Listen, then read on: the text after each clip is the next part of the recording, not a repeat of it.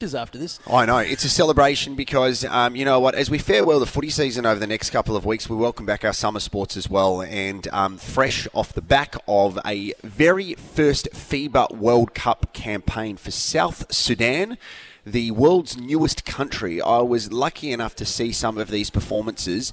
And I think that I would have a lot of people agreeing with me. They are everybody's second favourite team, if not their favourite team. A man representing them, I'm very proud of, and also your Adelaide 36ers, is Sunday Dech. Good morning to you, Sunday. Congratulations, first of all, mate. What a proud moment for you and your family.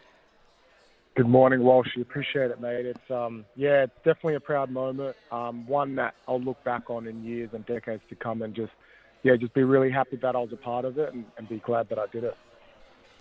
The other exciting thing about the FIBA World Cup is South Sudan have qualified for the Olympic Games Sunday. Have, have you had time to let that sink in amongst you and your teammates? You know, there's a handful of your teammates who represent South Sudan who have played for the Adelaide 36ers as well, so it's a really special time. Yeah, yeah, look, it definitely is. And um, I, I don't think it quite has because right after the games, we went home to South Sudan, celebrated for two, three days, and then come back and we're right into the thick of the NBL preseason. So we haven't quite had a chance to sit down and actually just go through our journey uh, to the Olympics so far, but it, it will be something we, we are looking forward to and probably we'll sit down as a group right, right before it and just be like, guys, we're here, you know, let's, let's make history once again. Now, now, Sunday, we probably, as Australians, take for granted that our team is going to qualify and play in the Olympics. Tell us, you mentioned yeah. you went back to uh, South Sudan. What sort of impact has it had back in, in, in, in your country? Mate, well, the, the ripple effects of, you know, um, off the back of the basketball team's success has been enormous. Um, the country is just up in arms, celebrating every chance they can get because, you know, we, we don't forget that we're a country that's uh, 12 years old. You know, South Sudan's the newest mm. country in the world, and, and they haven't had this, this kind of excitement and, you know, notoriety in the world stage um, since it was founded in 2011. So, to go back and celebrate with the fans, the people, um, you know, it's second to none, and it's something that we're really grateful for. NBL season's come around really quickly Sunday, and it's a new look Adelaide 36ers we farewell Daniel Johnson, whose jersey will be retired and hung up in the rafters, and a, a guaranteed walk up start to the Hall of Fame. But we also welcome back a couple of faces like um, Jacob Wiley, Jason Cadee, and Isaac Humphries, all who have worn the jersey before. What can we look forward to this season?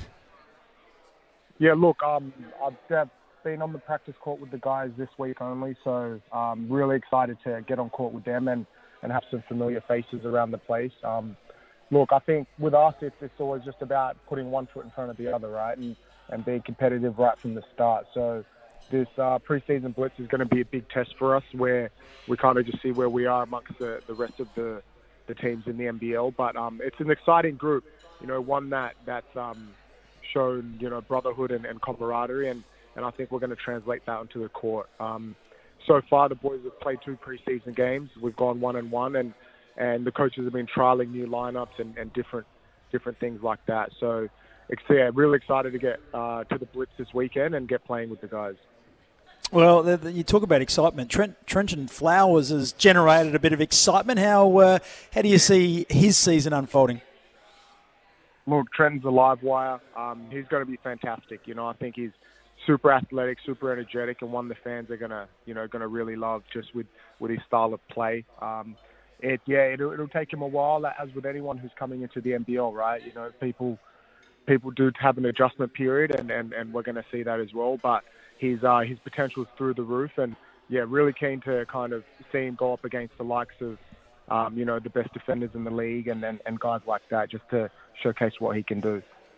So the NBL Blitz is on this weekend up in Queensland. Bix, it should be very good. The Adelaide 36ers first home game at the Entertainment Centre in a couple of weeks. So please yes. get your merchandise, get your memberships. Before we let you go Sunday, I was lucky enough, as I said, to watch you play in Melbourne in the warm-up matches to the FIBA World Cup and I felt like I was witnessing the next big thing in international basketball, watching a 16 year old kid slam dunk over Jack White and Dyson Daniels. And I've seen this kid now. Tell us about him. Um, I, I want to make sure I say his name correctly, but please help us out with it. This, this kid is incredible.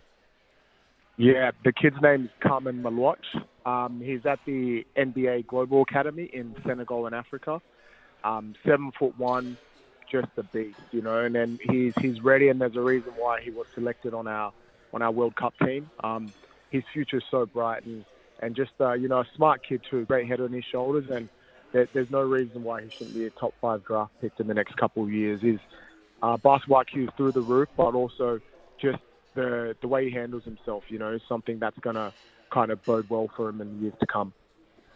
When you think about it, Bix, what were you doing at 16 years of age? I was playing video games and sitting on the couch, which is kind of what I'm still doing now at 39. I was all, I was also four foot eight, not seven foot one.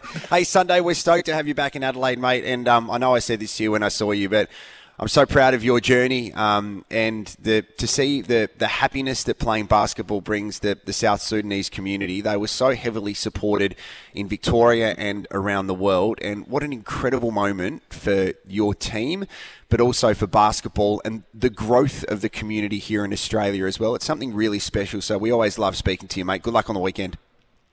Appreciate it, Walshy. Thanks for having me on, fellas.